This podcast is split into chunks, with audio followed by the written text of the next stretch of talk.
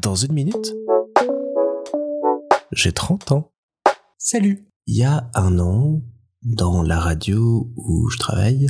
j'ai fait une chronique sur les barrageux de la région. Et j'ai parlé d'un barrageux à 10 minutes de chez moi en me disant il a l'air vachement bien, il propose plein de trucs, ça a l'air top, il faut vraiment que j'y aille.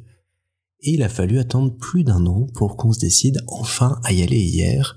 Et la surprise était au rendez-vous.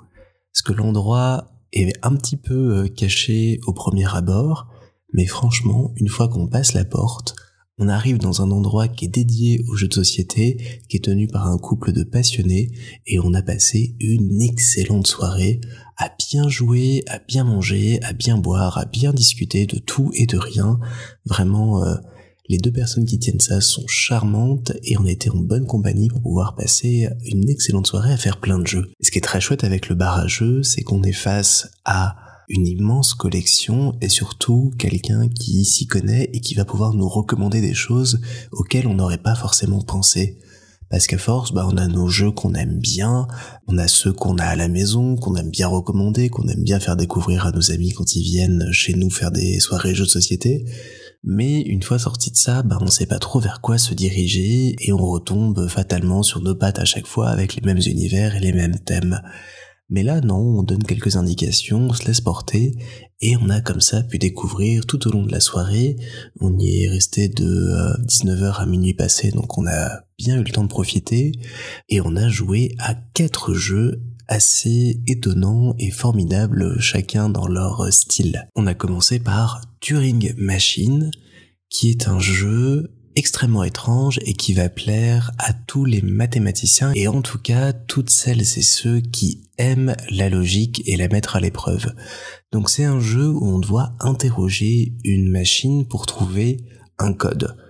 un code qui est composé de trois chiffres entre 1 et 5 et pour essayer de déterminer si le code est bon, on va pouvoir interroger différents composants de la machine pour vérifier par exemple si on a un des chiffres du code qui est égal à 4 ou pas ou pour vérifier si la combinaison est un nombre impair ou pas. Plein de petites règles comme ça qui s'ajoutent au fur et à mesure, donc une vraie épreuve de logique pour, par déduction, par élimination, par tentative, par hasard, essayer de trouver la bonne combinaison.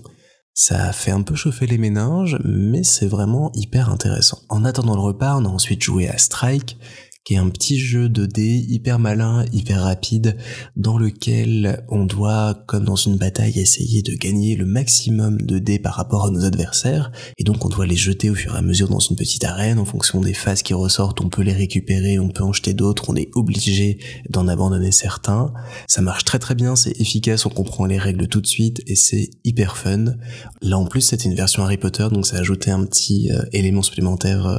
assez drôle, parce qu'on a expliqué certains éléments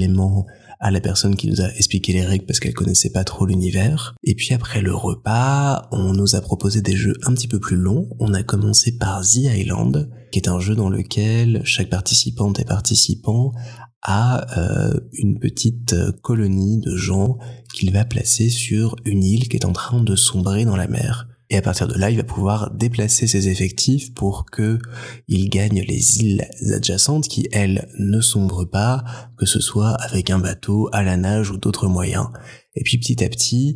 on retourne des éléments de l'île qui euh, coulent peu à peu, on fait apparaître des dangers de plus en plus nombreux, on vient se mettre un peu des bâtons dans les roues, bref, on crée comme ça une histoire qui se met en place petit à petit, qui demande beaucoup de stratégie, beaucoup de réflexion, et qui est très fun, parce qu'on sait jamais vraiment d'où le danger peut venir, et il y a des retournements de situation, des tragédies et des victoires grandiloquentes qui se mettent en place, c'est assez chouette, et j'aimerais bien refaire des parties, parce que je pense qu'il y a différentes manières de l'aborder, ça me semble très très cool. Et puis enfin, alors qu'approchait minuit, on a commencé Acropolis,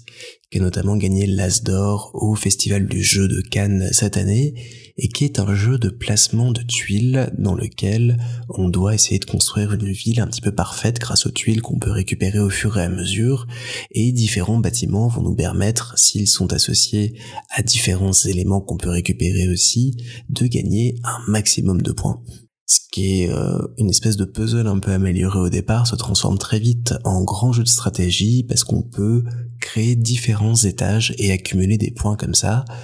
Expliquer comme ça, je pense que c'est un petit peu bizarre, mais à jouer, c'est très très fun et ça m'a beaucoup plu et j'aimerais bien en refaire d'autres parties.